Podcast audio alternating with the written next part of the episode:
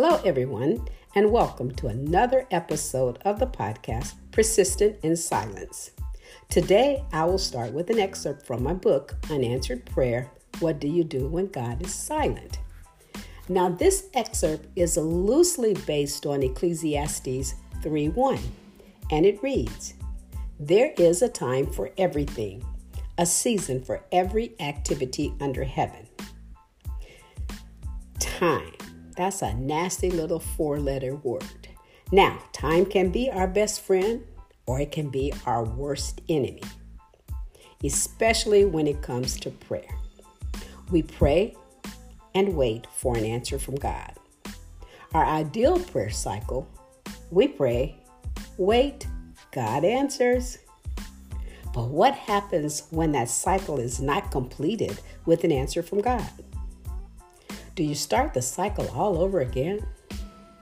Absolutely.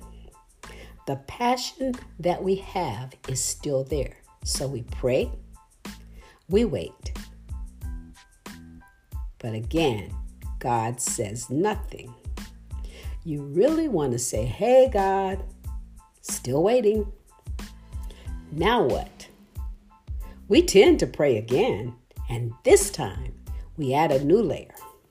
We plead with God. We go through a list of our questions. God, do you see my heartache? Oh God, do you see my trouble? God, are you listening? Can you hear me? What did I do to deserve this? Please tell me. Still no answer. Finally, we add our most desperate layer. We bargain with God. God, if you will just do this one thing for me, then I will. Dot, dot, dot. Now you add your own dot, dot, dot because we've all bargained with God. And that is the title of this week's episode Bargaining with God.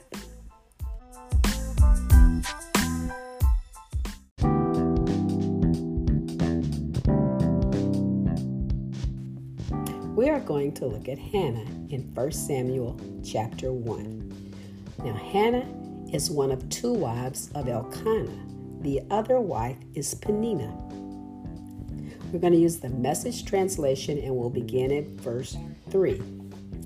Every year, this man, Elkanah, went from his hometown up to Shiloh to worship and offer a sacrifice to God of the angel armies. Eli and his two sons, Hophni and Phinehas, served as the priest of God there.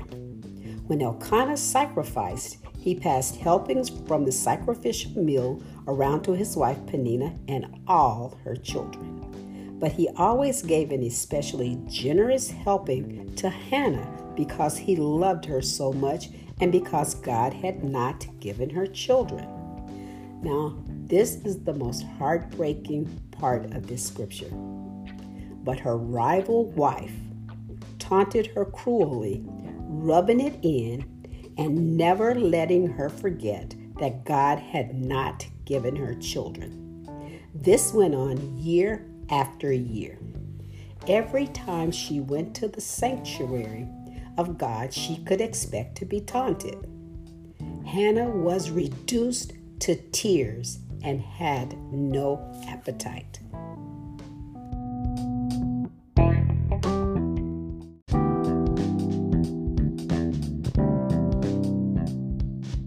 Sometimes you cannot hide the reality of your unanswered prayer. It is out there for the world to see. Hannah's reality was that she not only did not have children, she did not have sons.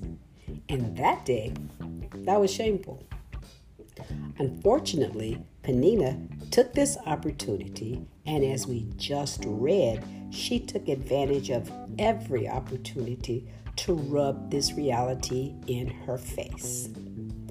This kind of treatment is one of the biggest deterrents to sharing our heartbreak with others. The fear of what they will do with our most intimate prayer to God. In this case, Hannah was reduced to tears and she had no appetite. It is one thing to cry uncontrollably to God out of pain, but it's another to be provoked to this point. With unanswered prayer, prayer veterans like we are have spent countless nights crying out to God. But in the safety of our home, our bedrooms, our prayer closets, our safe place. Just us and God talking about our pain, talking about our unanswered prayer, our most sacred time with Him. Fortunately for us, God keeps our secrets and He comforts us.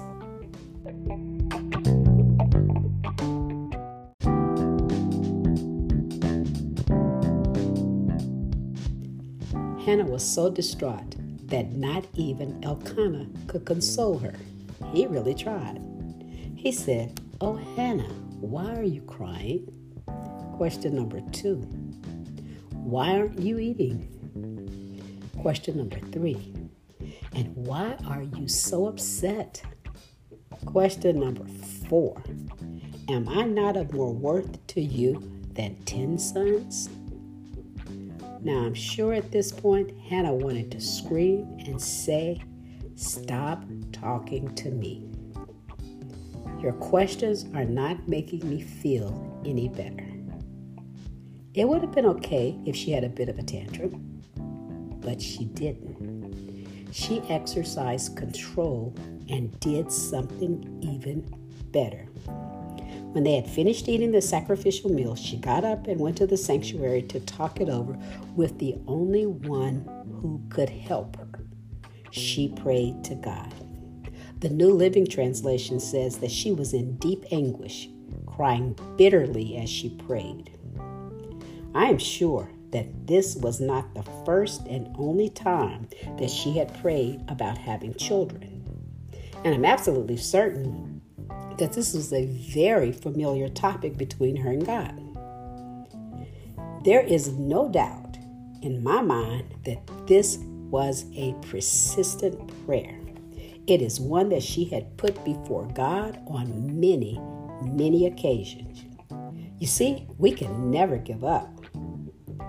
What would have happened if she had just gone home and accepted what she thought was her fate. Oh well, I prayed. God didn't answer. I guess I'm just really not meant to have children. Really?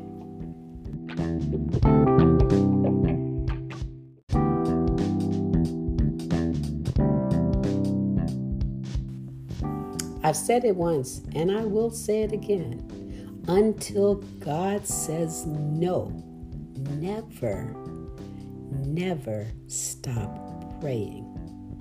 We know that God is not deaf. We know that He hears our prayers. Sometimes we just have to let Him know how important our prayers are to us simply by being persistent in our prayers. Ironically, the name Hannah means grace or favor.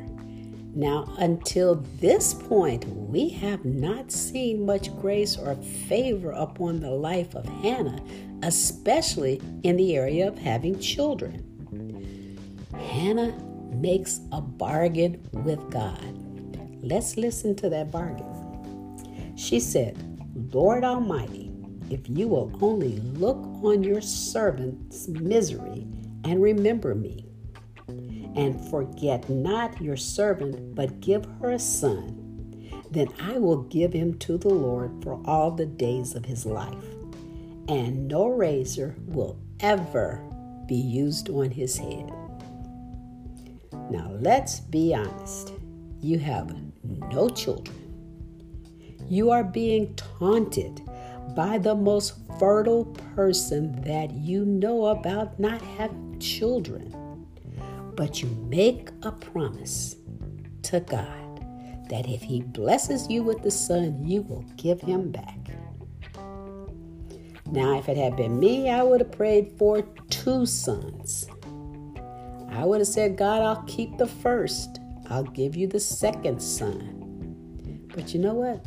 God blesses first fruits. That's another subject for another day. You know, sometimes we don't realize the serious consequences of layering our prayers with bargains to God.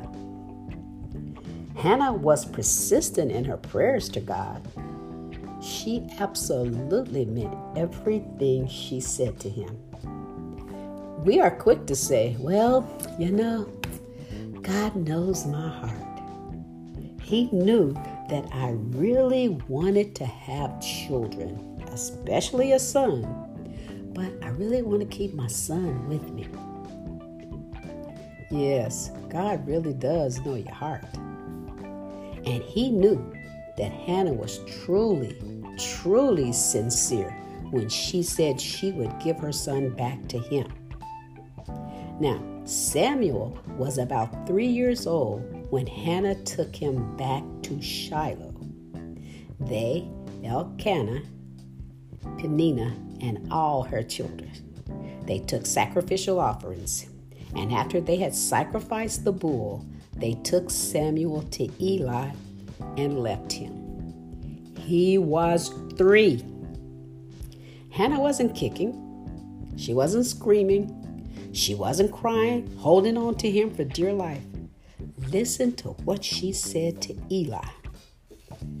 Pardon me, my Lord. As surely as I live, I am the woman who stood here beside you praying to the Lord. I prayed for this child, and the Lord has granted me what I asked of him. So now I give him to the Lord for the for his whole life. He will be given over to the Lord and he worshiped the Lord there. It is one thing to be persistent in prayer, it's another thing to follow through on our promises to God. When God answers, we must honor Him with integrity by following through on our layers of bargains and deals with Him.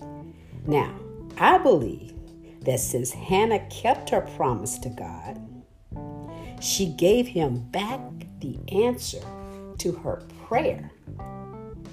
I believe that God blessed her with seven children because of this. He gave her seven children. Read chapter 2. God is faithful. He hears, He answers. He does exceedingly, abundantly, above all that we ask or think. Keep your promises. When God answers your most persistent prayer to Him, keep your promise. Do what you said.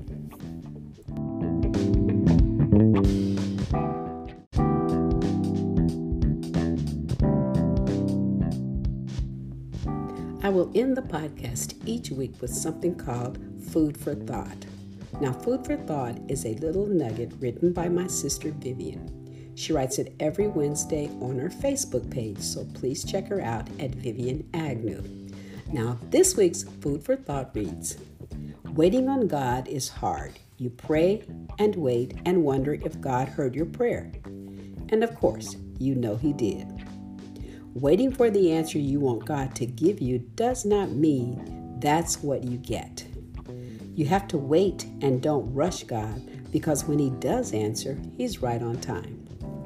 Believing in the power of prayer helps also. Prayer changes things, and prayer still works. God is not denying you by not answering right away. You have to just trust His timing because God is always right on time. Psalm 27 14 says, Wait for the Lord, be strong, and take heart. Wait for the Lord.